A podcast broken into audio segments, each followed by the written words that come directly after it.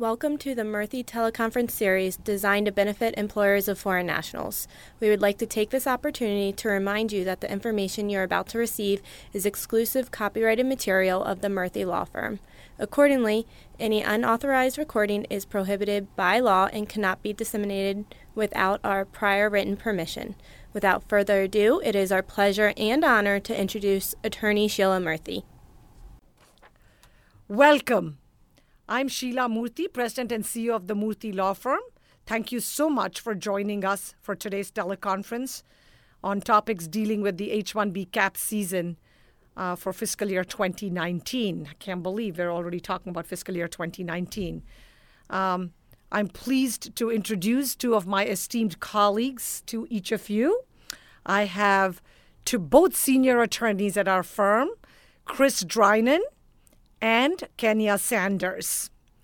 Uh, I don't even think I need to go into the whole background about an H 1B and what it means and what a cap means, and that there's a 65,000 quota and 20,000 for the master's degree quota, etc., because I feel like I'm talking to all of you as company owners, business owners, or HR people that completely understand the uh, you know gist of those issues. So with that, let me get to the the crux, which is when should an employer file an H 1B petition? How does the timing work? Chris? Well, cap numbers are, are tied to the U.S. government's fiscal year, which is not the same as the calendar year. Um, the next fiscal year for the U.S. government, which we, we refer to as fiscal year 2019, uh, starts on October 1st, 2018. And therefore, the earliest that an H 1B can start um, the earliest that you can request as a start date on a petition is October 1st, 2018. And cases can be filed six months in advance of the requested start date, but not any earlier than that. Um, that means that even if a petition is approved prior to October 1st, a cap, an H-1B cap case will not have a validity date, a start date before October 1st, 2018. Okay, and just so to be very clear, because we use the word fiscal year 2019, remember since, as Chris just pointed out, the USCIS fiscal year starts on October 1st, 2018, and gets over on September 30th of the following year. It's actually called fiscal year 2019. I remember when I first started, it was like it didn't make sense. So I thought it's important to share that with you all. Okay, so next, let's go to who. Whether is it the employer, is it the employee? What type of situations would a, an employee be subject to the cap? Kenya? Okay. Um, now, the employee is the one who will be subject to the cap. Now, they are also they are the beneficiary of the H-1B petition. So, the beneficiary who's never been on H-1B status ever will be generally subject to the cap. Um, the person who was counted against the cap in the past but was outside the US for at least one year can choose to either be counted against the cap or if they had time left, that means that if they did not use up the entire six years previously, they can choose to utilize whatever time they have left of that six years and, and choose not to be counted against the cap. Now, those who were cap exempt in previous years, who held H 1B, but were working for cap exempt organizations um, or they were not subject to the cap, just like the J1 um, Conrad waivers. If they wanted to now become subject to the cap, they will also be subject to the cap. If they are no longer working for a cap exempt organizations and wanted to work for a cap subject, then they will become subject to the cap as well. Was there an exception for J1 physicians who yes. were J1 with the Conrad uh, waiver? Then they're not, they're never subject, even if they go back to a private employer, are they still subject? No, they. Go they, ahead, Chris. Go ahead. Yeah, that's correct. If they've received a, a, Conrad 30 or another IGA, we call them interested government agency waivers. They are they are continue to be exempt from the quota. That's correct. They're yes. cap exempt forever. So even if they go back to a private employer, they're still okay. Um, and of course, like uh, Kenya was sort of starting to say, there's other employers because who might be cap exempt because of the language which says employment at and by a university and their nonprofit affiliates, as well as nonprofit and government research organizations. So, again, it's that itself is a huge analysis and research that needs to be ensured to see if somehow the beneficiary or employee that's working for you, even if you're a cap subject employer and not with the working with the university as majority of the people on the conference call today, make sure that if the person is working at a particular cap exempt employer uh, employer location, it might be exempt. Okay, so next we have the issue, of course, of a specialty occupation, which is, of course, a big hot issue that we're going to talk about in a little bit as well. Um, you know, generally we've been seeing an H-1B that you know to qualify as an H-1B, the person must be in a specialty occupation, and the definition of specialty occupation, obviously, is that the job requires a bachelor's or higher education degree or the equivalent in the specific fields, and the foreign nationals, uh, the you know, must possess the required education or equivalent work experience at the time of filing the petition, which again has now started to get its own RFEs, as I said, we're going to talk about in a minute. However, the fact that the beneficiary just has a bachelor's degree does not automatically mean that the position is a specialty occupation um, because the job must actually require that as the minimum to enter the occupation. So if also the USCIS has taken the position, as is allowed under the regulations, that if the posi- that, that if the position requires a bachelor's degree in any field, then it's not a specialty occupation because the position must require a degree in the specific field generally directly related to the job duties to be performed in the position. Chris? One of the, one of the workarounds that's been available for years, as long as I've been practicing, Sheila, for people who don't have a bachelor's degree um, in, a, in a relevant field or perhaps sometimes don't even have an actual bachelor's degree, is to utilize their work experience. Um, now, the regulations permit you to basically substitute work experience for education.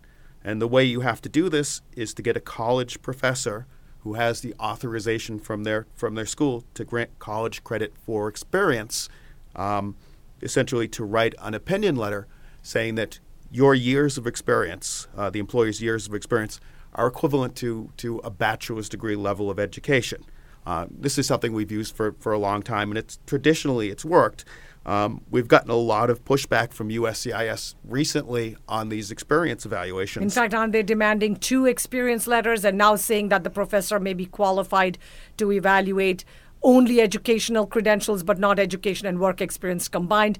Almost any flimsy, weak reason that they can possibly conceive and think of under the Trump administration mm-hmm. to harass employers and employees that are creating jobs and paying taxes. And we've actually seen these really crazy RFEs that basically reject these experience evaluations. Um, and the language essentially says because the college professor did not sit with the applicant for the day and see what work they're actually doing which is a, a I want to bizarre know when the interpretation. government does it. It's, I mean, which I've never heard of anyone doing. It's a bizarre interpretation. Um, another thing to, to keep in mind it here. would really help if a lot of companies and employers would actually be willing, in outrageous cases, which seems to be becoming the norm, to consider uh, maybe challenging the government, suing them, giving them a hard time. And I know for a fact that we at the Murthy Law Firm, because we believe in justice and fighting for rights, and when we believe injustice is being done, that we will actually work with you as employers if there's a good, strong case to discount our fees by a huge margin just because we want to fight uh, and get a result so that you can become the example so that the government stops misbehaving and taking advantage of people like you all. Mm-hmm. Another thing to remember here sometimes you'll have a, an employee who doesn't yet have their physical diploma. They've completed all the requirements for the degree, they just haven't haven't received the actual physical degree. Uh, that's fine, but when you file your H-1B, you need to obtain a letter from the college registrar or from the dean, uh, essentially verifying that the person has completed all the requirements and that you're merely awaiting the physical diploma. Okay. Thank you. Uh, I know that everything and any reason is a good reason to give people a hard time, as we said. So, again, paper your paper, make your package as strong and tight as possible. So, Kenya, from the employer's perspective, when should the H-1B employer basically start preparing for the case, and what can they do to plan ahead? Okay, it's very important to plan ahead because it's not possible to predict when the cap numbers will be depleted. As many of you know, the cap numbers for fiscal year 2018 ran out within the first five business days of April 2017. When USCIS receives more petitions than the available visas, it employs a random selection process known as the lottery to select petitions to fill the available number of visas. Except that some people believe it may not be so random after all, because some companies that paid the extra $2,000 seem to mi- miraculously get picked in a slightly higher percentage. And I wonder if we could sue them even on the way they're picking the numbers. Everything. We should sue the government for everything. just, they really make my blood boil. I can't even imagine if I was in your place and if my business and my life and my livelihood and feeding my children depended on this. How furious. I'm so mad at the government right now. Because as you know, I mean, USCIS first picks the purportedly first picks the 20,000 visas that are alloc- allocated to those who have obtained master's degrees from a non-profit or public U.S. university. The balance of the master's degree petitions are then mixed with the regular CAP petitions, and USCIS then picks 65,000 from this pool of petitions. Now, generally, you know, it's not the total 65,000. It actually works out to about 58,500 because they assign some of those to Singapore and Chile from some special Yeah, yeah, yeah. But again, with the government, we know this past year, especially a year ago, last year, April 2017, how they conveniently, because they knew they were going to deny majority of the cases, the cap cases, they took a lot more in so that they could encash the checks. If you and I did that, we would be in jail for theft, fraud, or uh, theft or fraud.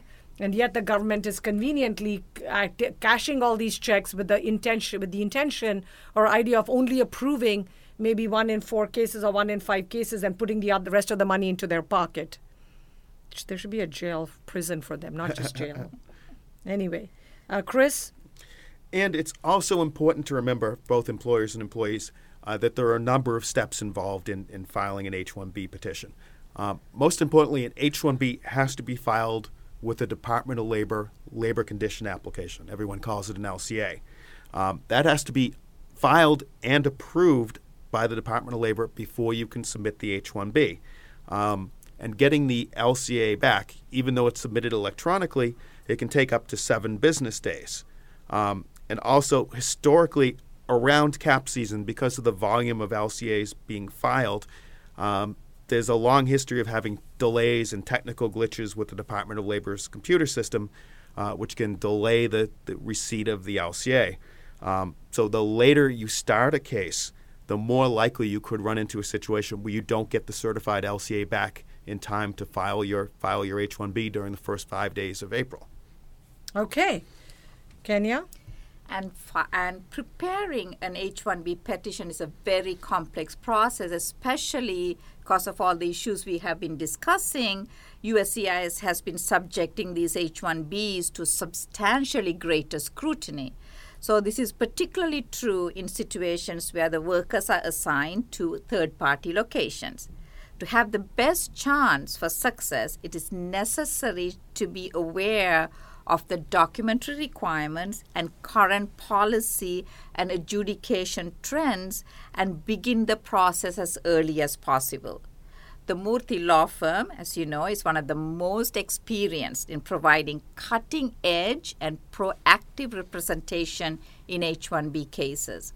Our firm can assist H 1B employers and employees by providing guidance and we provide recommendation as to USCIS adjudicating trends and provide recommendations for appropriate strategies to increase the chance for success for each case. Well, that sounds wonderful, except I know for a fact that most companies, employers, and their lawyers, especially in this past year, from tw- in the year 2017, calendar year, uh, fiscal year 2018, have really seen, as we've all been talking about, more RFEs, more denials, and even you know, law firms that were getting a 99.9% approval rating uh, in prior years for decades uh, have now been seeing the ridiculous nature of the RFEs. And so, while I believe truly that the Murthy Law Firm has amazing and probably the best experience with terms of volume and in terms of the work experience and having very, very bright lawyers, uh,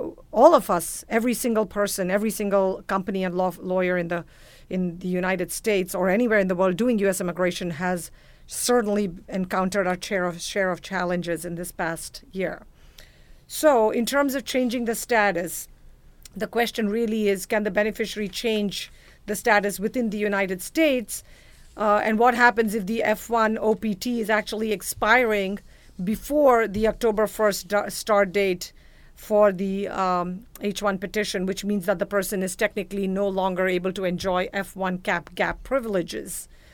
So, as you know, the general rule is that the employee or the beneficiary can change status um, with an H1 petition, which requests an October 1st start date only if the person's H1 or prior non immigrant status will continue to remain valid until the prior September 30th. So that way there's not even a single day of gap of the person's status. Uh, but the rules change if it's different. So I'll have Chris ex- and then Kenya maybe explain some of that. Chris? Well, since we're talking about CAP H 1Bs, uh, the vast majority of these are people who are in F1 status or in optional practical training. Um, and the situation's a little different here. Um, if the student's F1 status or their optional practical training ends prior to September 30th, 2018, uh, he or she may be eligible for, for an automatic, it's called a cap gap extension until September 30th. Basically, if your status ends before the start date of the H 1B, which would, which would be October 1st, um, this rule sort of fills in the gap and allows you to stay here in, in valid status while you're waiting for your H 1B to take effect. Um, and you get the benefit of this cap gap if four conditions are met. Um, the petition has to be filed before the expiration of the optional practical training or the end of the grace period. Um, now, one thing to remember here if it's filed after your OPT is expired while you're only in the grace period, you are allowed to remain here until the H 1B goes into effect, but you're not allowed to work. If it's filed, if the H 1B petition is filed while your optional practical training is still in effect, you're allowed to continue working until September 30th. It extends your work authorization too. Two, the change of status has to be requested on the H 1B petition. If the H 1B is filed only requesting consular notification, in other words, when it's approved, you would have to go get a visa stamp, you don't get the cap gap extension. Uh, three, you have to request an October 1st start date on the H 1B. If you request anything different, you don't get cap gap. And also, of course, the case, the H 1B petition has to eventually be approved. Okay, the cap gap extension starts um, when the when your when the employees or the student's current period of F1 status ends, regardless of whether they're in OPT at that time. And as I said, if the student is in OPT when they file, then the work authorization is extended till September 30th. If you're not in OPT or if it's filed during the grace period, you can re- remain here, but you're not allowed to work until the H 1B is approved and goes into effect on October 1st. Okay, what happens if the petition ends up becoming being either rejected by the USCIS or ends up getting denied or after it's approved revoked by the employer or USCIS? Uh, the cap gap will end when the petition is rejected, denied, or revoked. So if the petition is rejected, denied, or revoked before October 1, the cap gap will end on the date that the petition is rejected, denied, or revoked. If the um, petition is denied, rejected, or revoked after October 1, the cap gap ends on the date uh, of the denial However, the work authorization, as Chris said, will end on September 30th, even if the petition is still pending beyond September 30th. Correct. Unless the person had the F1 OPT still valid, right. presumably, then they could continue to work on that. Exactly. Okay. Exactly. So, um, okay. And so, as you've, we've seen, SEVIS has actually strongly recommended that students not travel outside of the United States while the cap gap extension is pending. Uh, because everybody says, "Oh, I really want to go. I, you know, anyway, I can't war, whatever, whatever reasons." The USCIS will then will consider the change of status request to be deemed abandoned as is required by law when a person who has filed a change from one status to another another departs the United States while that application for the change of status is pending with the USCIS. Um, if the student then travels outside during the cap gap, it is recommended, as I said, that they wait to return pursuant to the H 1B to resume employment on or after October 1st.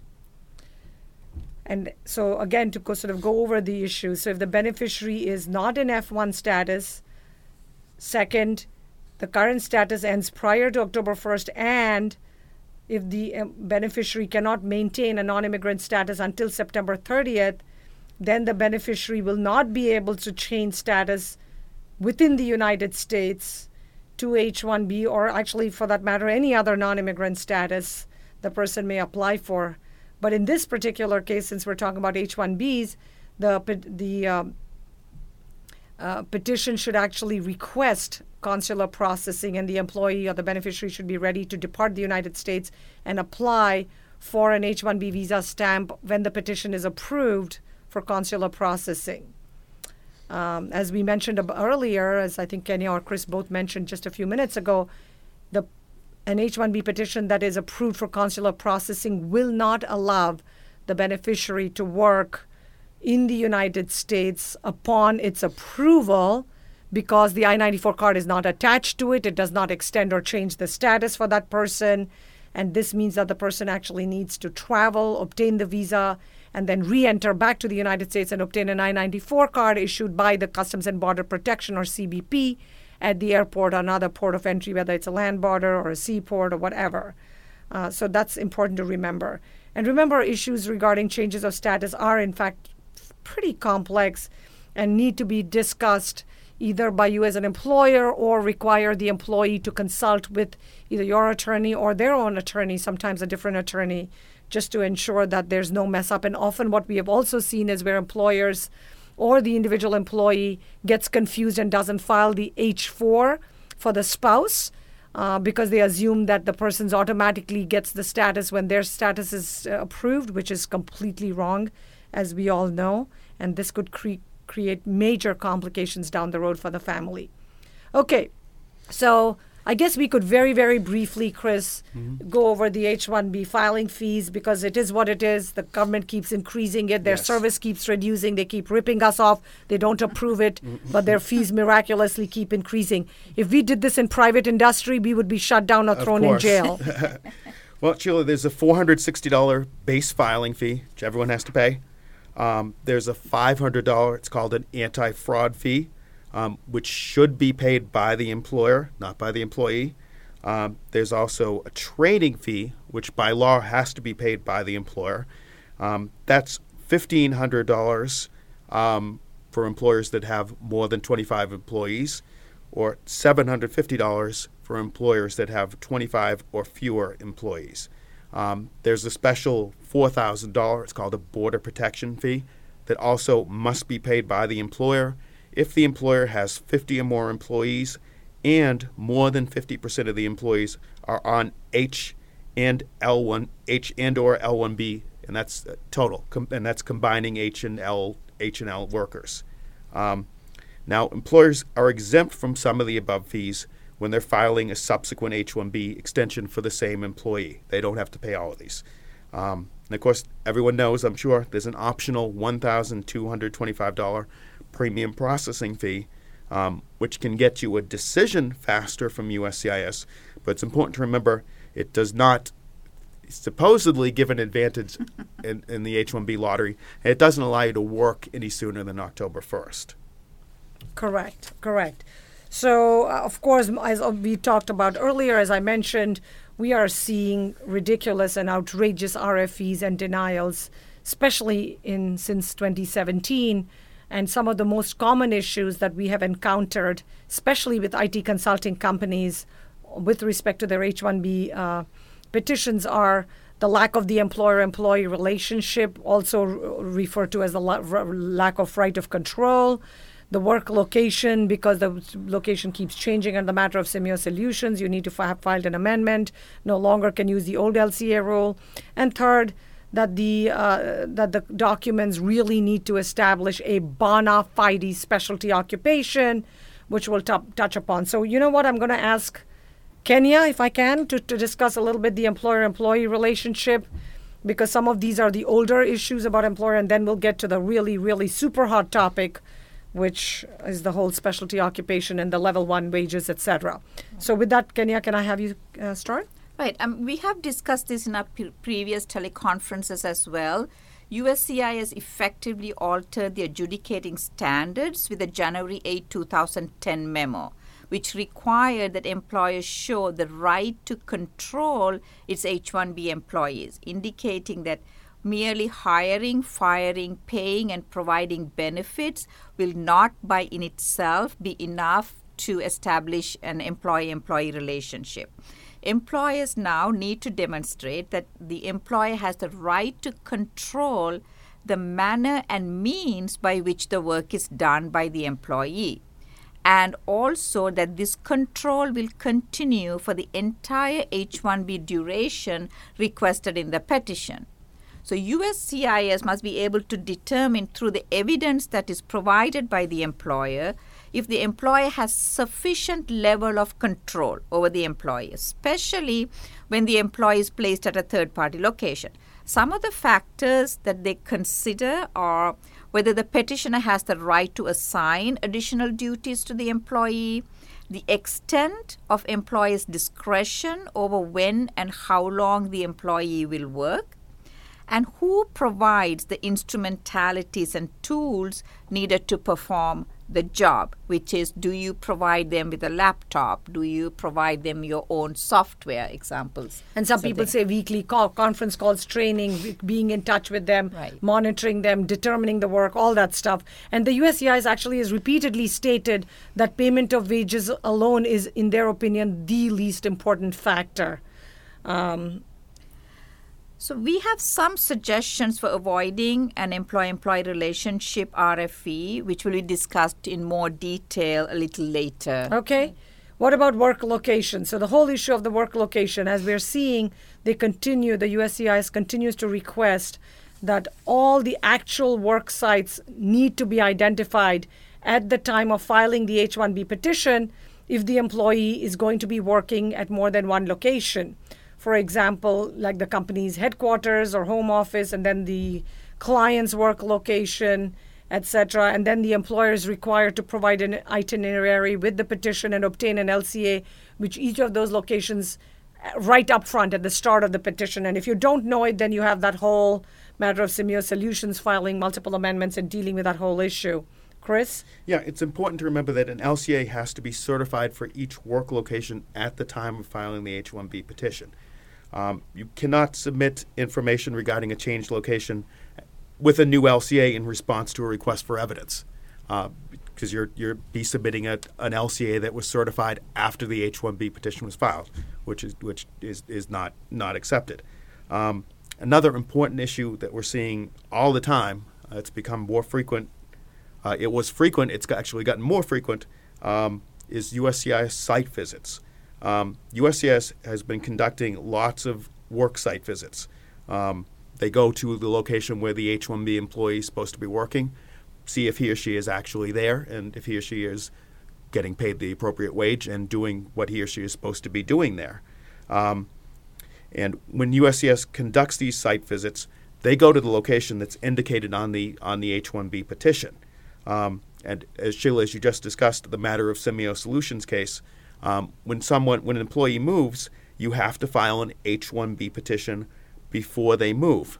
Um, this applies to any work location that is outside commuting distance of the original LCA, the original H-1B petition. And sometimes we found that they've actually issued stupid RFEs where even though the person may be within the same metropolitan statistical area, because sometimes it's in two different states. If you're mm-hmm. on the mm-hmm. border of state A and B, it's a different state, but it's in the same commuting MSA. Right. They end up getting confused or issuing actually RFEs or even denials because, again, they're poorly trained and they have a very uh, they're basically being told how to come up with good excuses, or actually not even good, flimsy excuses to deny cases. Okay, so now we have the whole issue of the specialty occupation. Um, as most of you know, I don't have to, I feel like I'm preaching to the choir here. All of you know that last year, uh, fiscal year 2018, employers have received an unprecedented number of RFEs in regard to the issue of specialty occupation. The clever ruse that they came up with for either issuing RFEs or denials, which was shocking to most employers and employees, was because of this very tricky, clever memo that they conveniently dated March 31st of 2017 uh, released that night when they knew that it takes seven days for an LCA to get certified, uh, and uh, it would be too late for an employer to go back and get a new LCA, that they conveniently release a memo stating that positions which are classified as computer programmers generally would not be considered to be a specialty occupation because those positions do not necessarily require a bachelor's degree according to the Occupational Outlook Handbook. And then, of course, the memo conveniently ends with well, this is, of course, not a change in policy or in the law or in the statute or regulations, but it's just, you know, we're just spelling out what the law always has been. Well, we know that's cockamamie because, in fact, in practice and in law for the last so many decades, all of us have been getting approvals. So, if it's the exact same, then why did you change your interpretation and where is your legal basis for it? Um, which is another whole issue. So, talking about specialty occupation, if I can have you get into it, maybe Kenya, you can start a little bit about how can an employer try to address these issues and really establish the job is not a level one job. Obviously, we can't have every job in the world level one job. Obviously, as an employer, you need to be careful. But what can an employer do to show that the particular job duties are, in fact, a specialty occupation and not just a level one wage issue? Right. I mean, you know, there are um, couple of, I mean, there are several uh, factors to consider. One is if you're filing for a level one, you know, make sure that it is indeed a entry level position, that you're hiring somebody who is who's you know with a bachelor's degree and you know maybe has a couple of years experience. So you know he's you know will typically be hired at an entry level position. But even if it's an entry level position it still needs to require it has to be complex enough to require an education in that field so, you know, so you need at least a bachelor's level. So it's a tight rope that you're walking because you don't want to make it so complex that you would say that this needs more experience to perform, but it's complex enough to require a bachelor's degree in a specific field and a couple of years of experience. So that goes without saying that you can't take an experienced person with a master's and eight years of experience and say this is a level one. Um, and you know, most so likely that's not going to work eh, Right. because even though that might be the minimum requirement, it certainly raises a red flag. And by the way, even at the Murthy Law Firm, we actually have been able to obtain approvals showing level one wage where the job or the title or the job duties actually make it mandatory. And in fact, there was a recently released case as well where the Administrative Appeals Office, which is known to rubber stamp the USCIS's decisions, actually said no, it is a level one wage, and it can be a job with a level one wage that still needs to be approved by the USCIS, basically twisting the USCIS's arms with that. So that's always nice to know that the government can't just make up a new requirement that has to that has no basis in law or in fact. Um, so we have this whole issue, but also in order to help H-1B employers, uh, we're certainly in terms of the whole issue of you know end clients, end letters, getting the letters because a big part of the problem for consulting companies is obtaining the end client letters. Um, but if necessary, your lawyer, and certainly I know we at the Murthy law Firm will be willing to speak, for example, with mid vendors and end clients uh, or explain the importance uh, of obtaining those letters in order to show the work location, the duration, what should be mentioned as the job duties, so that it matches with the title of specialty occupation and shows how complex it is requiring a bachelor's or higher degree.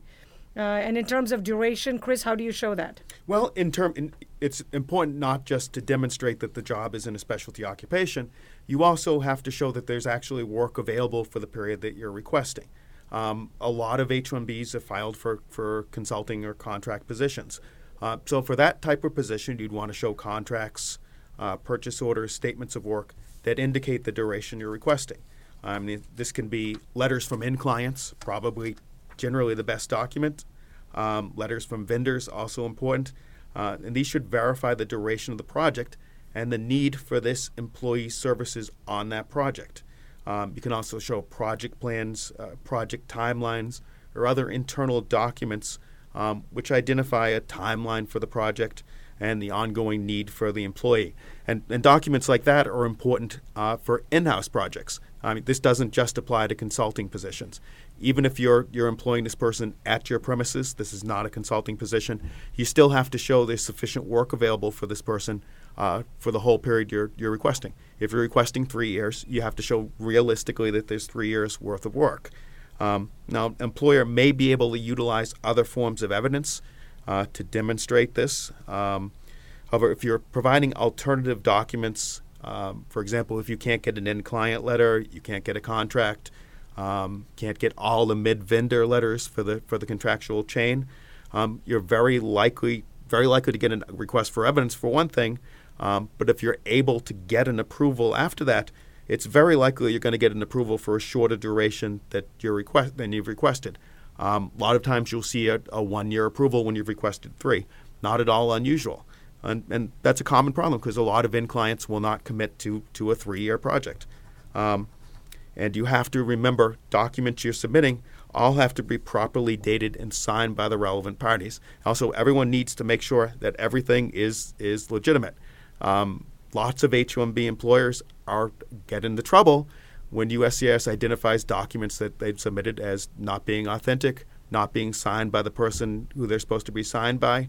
Uh, it, and it's it's very dangerous. And this is the sort of oh, thing where that they le- just sign it because they feel like they can't get it from the end client, but they have the letterhead or whatever, and they try to exactly use it. Or uh, somebody, some, well, often they'll call the USCIS or the anti-fraud unit of the consulate Mm-hmm. will actually confirm and verify that this person may not never have signed this, or the person who signed it actually wasn't authorized to represent the company and Right. sign. So all kinds of, and I, I realize how difficult it is for consulting companies because they have a time deadline. They're nervous. The employees are nervous, and so the, it's always tempting to take a shortcut to obtain the approval. But the risk is so steep, and it can be a permanent debarment for the employer, um, you know, based on fraud or the employee for fraud to ever come into the U.S. again or work. That it's just not worth looking at shortcuts. And I, I completely understand how frustrating it can be as a person running a business to have roadblock upon roadblock, um, you know, impediments being placed by the government.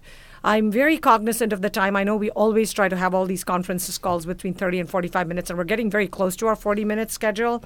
So, what I'm going to do is a couple things. One is I'm just because of the time as well going to very briefly mention that if the employee that's working for you happens to be on an H4 EAD card issued because the spouse has an I 140 approval and therefore the H4 dependent spouse now was able to obtain that wonderful benefit of the employment authorization document or EAD. And because there have been rumors, thanks to the Trump administration, that all of this could poof fly away in a literally vanish under our very eyes. Uh, uh, some people are actually taking the the position that it's not a bad idea to attempt to file an H-1B cap subject case for that H-4 EAD employee that may be on your payroll, uh, so that there's a chance that if the uh, H-4 EAD vanishes, that this person could continue working with a cap subject H-1B. Um, However, there's another school of thought, which I still think is a good idea to look at that as an option. But since there's less than one in two or one in three of getting selected for the lottery, that's a concern. But I'm also concerned that the government may use the the excuse or the reason to spe- specifically cancel the H4 EADs for those who are not using it. And so, to some extent, I have a concern because I think there's direct serious harm for somebody that might have bought a house or bought a car or bought vehicles, relied on it to a larger extent, and whether the government will take that into account. So, again, we don't know. None of us has a crystal ball to know what the government's going to do. And all we know is that in the Trump administration, since he's been in office for about a year now, there have been more and more and more roadblocks than in any other prior administration to harass employers and employees who are foreign nationals or employers or companies hiring H-1B uh, employees. Uh, the one last thing I want to end with to see, check with both Kenya and uh, Chris, or uh, Chris and Kenya, whether either one of them has any sort of quick parting advice. What would you do if you were an H-1B employer and you were dealing with this? How would you deal, for example, with either the employer-employee issue, the worksite issue, or the level one issue? Chris, Kenya. I, I, think the main thing that I would say, just because I see this every day and in, in talking to employers and, and seeing requests for evidence, employers need to remember not everyone is level one. I think there was a practice a lot of employers fell into through the years that all H-1Bs were filed as level one, um, and that's that's not the way it's supposed to work. I realize it was this was accept this was uh, ignored by the government for years. It's not ignored anymore.